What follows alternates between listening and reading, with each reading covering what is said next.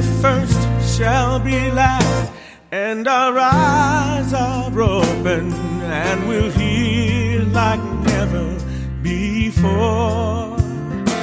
And we'll speak in new ways, and we'll see God's face in places we've never known. Open my Help me to see your face. Open my eyes, Lord. Help me to see. Open my ears, Lord.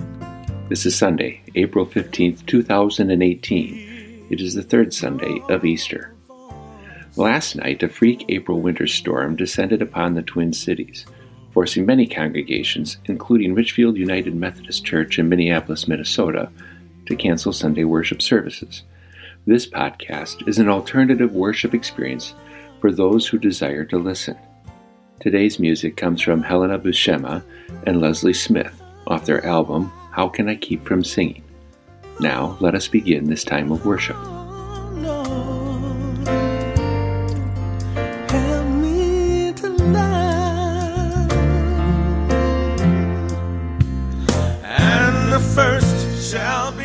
Let us pray.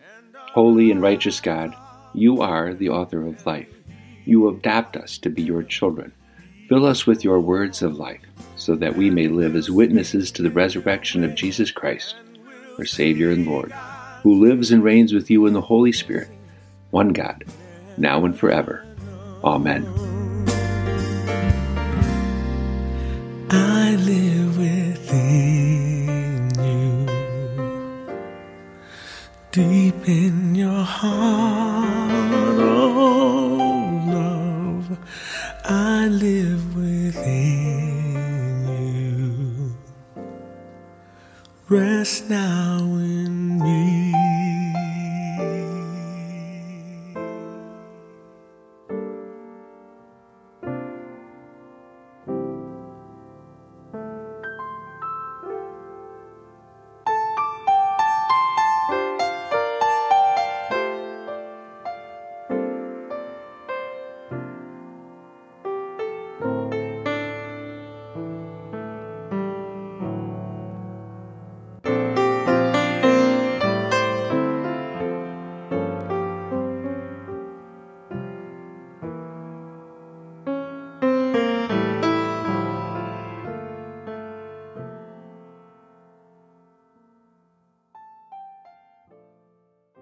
Today's reading comes from Acts chapter 9, verses 1 through 19a. Saul encounters the risen Jesus. Meanwhile, Saul was still spewing out murderous threats against the Lord's disciples. He went to the high priest, seeking letters to the synagogues in Damascus. If he found persons who belonged to the way, whether men or women, these letters would authorize him to take them as prisoners to Jerusalem.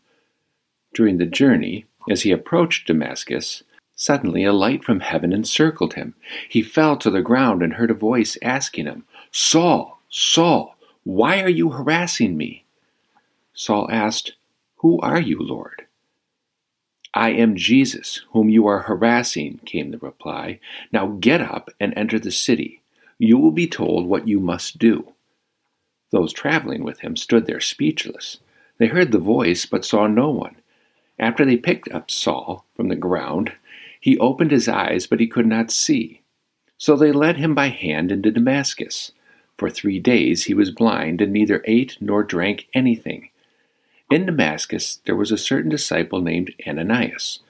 The Lord spoke to him in a vision. Ananias!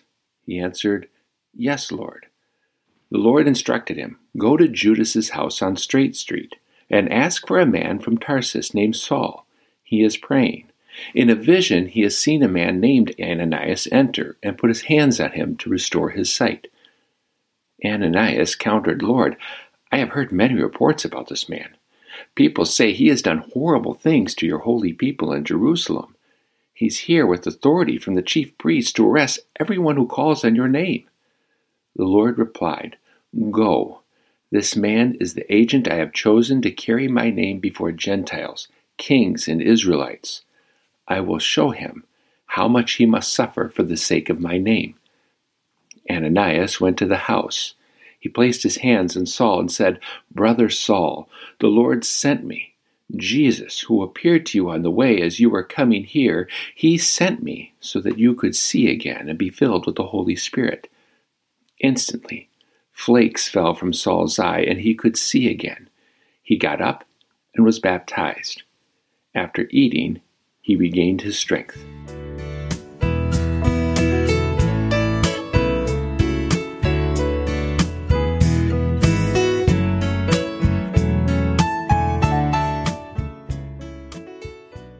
Crisis is defined as an unstable or crucial time or state of affairs in which a decisive change is impending, one with a distinct possibility of a highly undesirable outcome. Perhaps when the word is spoken, the older generation will think about the Cuban Missile Crisis. Unfortunately, the younger generation probably just adopted their own missile crisis, the Syrian Missile Crisis. We are no strangers to national or personal experiences of crisis. However, to my friend Daniel, his crisis happened on a cold January morning in Williston, North Dakota. He had been sleeping in his bed, trying to forget his condition, but a knock on the door woke him up from his hiding place. His wife entered the room and said, Get up. The sheriff's department is here to arrest you. Felonies are never the kind of activity which enhances a marriage. It creates a crisis of relationship. But this wasn't the only relationship in crisis for Daniel. He was also the pastor of a local Lutheran congregation. The actions of the sheriff's department at his door were going to expose the lies. The lies he had been telling his wife, his congregation, and himself. Addicts lie. It is necessary to keep their addiction alive. Daniel's addiction began with alcohol. He drank until his stomach bled. Then he discovered a more efficient source of addiction opiates. There were no glass bottles or cans to hide, and it didn't make his stomach bleed. The one caveat, it was harder to access. He needed a prescription, and when a prescription could not be secured, he found himself breaking into houses and stealing as an alternative supply source. It's what led the good Reverend to commit felony trespass. Police found him in a drug induced stupor in the living room of some stranger's house. Shortly after the officers visited his house, Daniel found himself alone in a jail cell. Funniest thing, when Daniel was free and walking about in the world, he was blind to his self inflicted destruction and the impact of it on his family, the church, and the community. Not until he was locked in a 10 by 10 cell with one small window looking at a blank wall did he begin to see in a way, it was just like Saul in our story. Saul didn't begin to see until his sight was restricted. That first moment in the jail cell was Daniel's crisis, that unstable, crucial time in which a decisive change was impending, one with a distinct possibility of a highly undesirable outcome. Actually, Daniel could only see an undesirable outcome embarrassment, humiliation, unemployment, divorce, or shame. The list could continue. It didn't matter.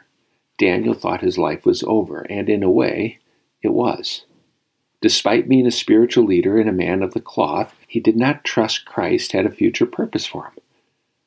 Heidi's crisis was different. Her faith was on fire. God was calling her out into God's world to be a proclaimer of the truth, a beacon of hope, a minister of word and sacrament. She entered the call process with an open heart, and God has a way of finding those types of receptive souls. I'm not sure what was going through Pastor Heidi's mind when she was called to serve a congregation in New York City. That type of assignment to the outside world may sound chic, hip, cosmopolitan, but Pastor Heidi's call was to a small congregation in the South Bronx, two miles from Yankee Stadium and the house that Ruth built. Her building, though, was built by Puerto Rican immigrants who left their Caribbean island at the turn of the century for a life of prosperity on the U.S. mainland. It had prospered for many years, But political forces of the big New York machine destroyed this once family rich neighborhood.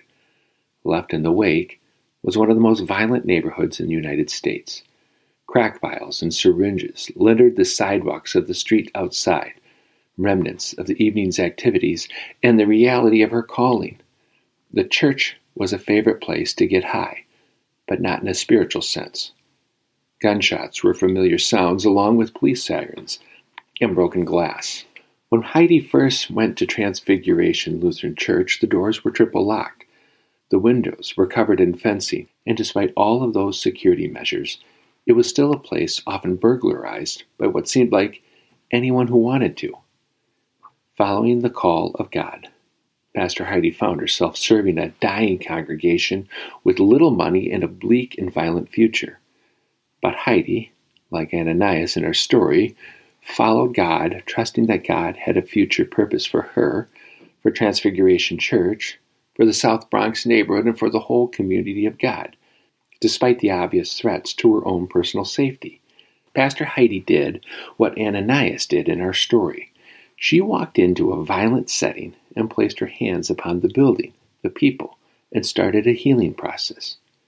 Every night, kids from the neighborhood graffitied the church doors. Instead of fighting the battle, she got those same kids to paint the gospel story of the week on the doors of the church. When she realized kids needed to get out of the neighborhood to have a chance, she sent them to camp. Instead of hiding in her office, she engaged the neighborhood. Her crisis became a transformation for herself, the congregation, and the people in the neighborhood. It was a transformation for one single reason. She trusted that God had a future purpose. Lately, I'm coming to realize I have a problem communicating the faith to a faith suspicious world. You see, most people read a story like Saul's conversion into Paul and ask, Did that really happen? And how can you prove that it did? I don't know if it did, and I'm not sure it's worth the time proving. Actually, it's not. To me, the Bible is not some history book detailing events in a factual manner, it's a story of truth. The truth of how people walked and grew in their understanding of God, even when that understanding was confused these stories of truth are shared so when people find themselves in a crisis, they understand that transformation is possible. It is possible for those who trust God as a future purpose for them and for all creation. Did Saul's story happen exactly this way? I don't know, but I can tell you that the story gets played out every single day. Every single day, any one of us may find ourselves in a crisis moment an unstable or crucial time in which a decisive change is impending, one with the distinct possibility of a highly undesirable outcome. The biggest threat at any crisis point is sight. We are vulnerable to becoming blind to the future. Sometimes we don't see crisis as the moment of our transformation. Merriam Webster also defines transformation as a thorough or dramatic change in form or appearance. And I would add, outcome. When people in crisis trust God has a future purpose for them, scales fall away and they discover it was in the time before the crisis, when we often didn't understand our need of God, that we were blind. Struck by the crisis, a new sight is found, a sight we call hope. Daniel Maurer hit rock bottom in a jail cell in Williston, North Dakota, his lies exposed he discovered his only way to a future was truth, a truth that began with being honest. It was a long and painful process to discover honesty, but it led to recovery, and then sobriety, and the daily journey of recovery. From his pit of despair, Daniel emerged an acclaimed author. I'm reading his latest book, Endure. In it, he shares the stories of people from all walks of life and faiths. People have found transformation a thorough and dramatic change in form and appearance and outcome through a crisis, an unstable, crucial time in which a decisive change is impending, one with the distinct possibility of a highly undesirable outcome. He describes the book as this an unprecedented look at how spirituality isn't just a nice, fluffy thing we believe in, but your own beliefs can genuinely affect your ability to bounce back after stress and trauma. Saul and Ananias are not mentioned in the book, at least not as far as I have gotten, but their story is alive in every page of it. Today, I am inviting you to discover this truth. Crisis is a point of transformation for those who trust God as a future purpose for you and for all creation. It's what changes their sight of despair and fear into a vision of hope. And the first shall be last, and our eyes are open, and we'll hear like never before. And we'll speak in new ways, and we'll see God's face in places we've never known. Open my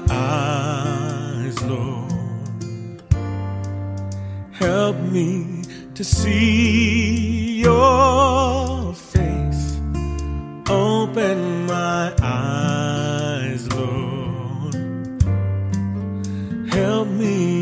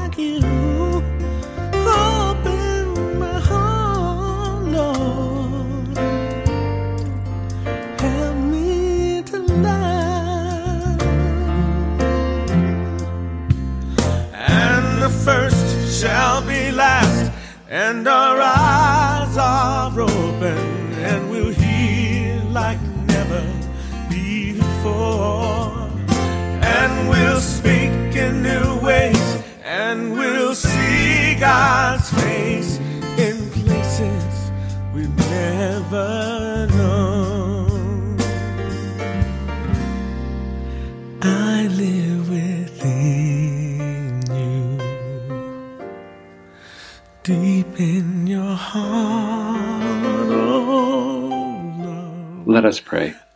O Christ, you took upon yourself our humanity and you rose for us. You are the source of life. We ask for your goodness to be poured out upon us and upon the entire human family. Allow us to live by your life and walk as children of light in the joy of Easter. Increase the faith of your church. May it faithfully bear witness to the transformation which emerges out of crisis, a truthful witness to your resurrection. Comfort all who are burdened and grieve in their hearts for your words of eternal life. Strengthen those who are weak in faith and reveal yourself to doubting hearts. Give strength to the sick, support the elderly, reassure the dying by your saving presence. And risen Christ, through the gospel, your voice makes itself heard softly. You tell us, why worry? Only one thing is necessary a heart attentive to my words and to the Holy Spirit. Amen.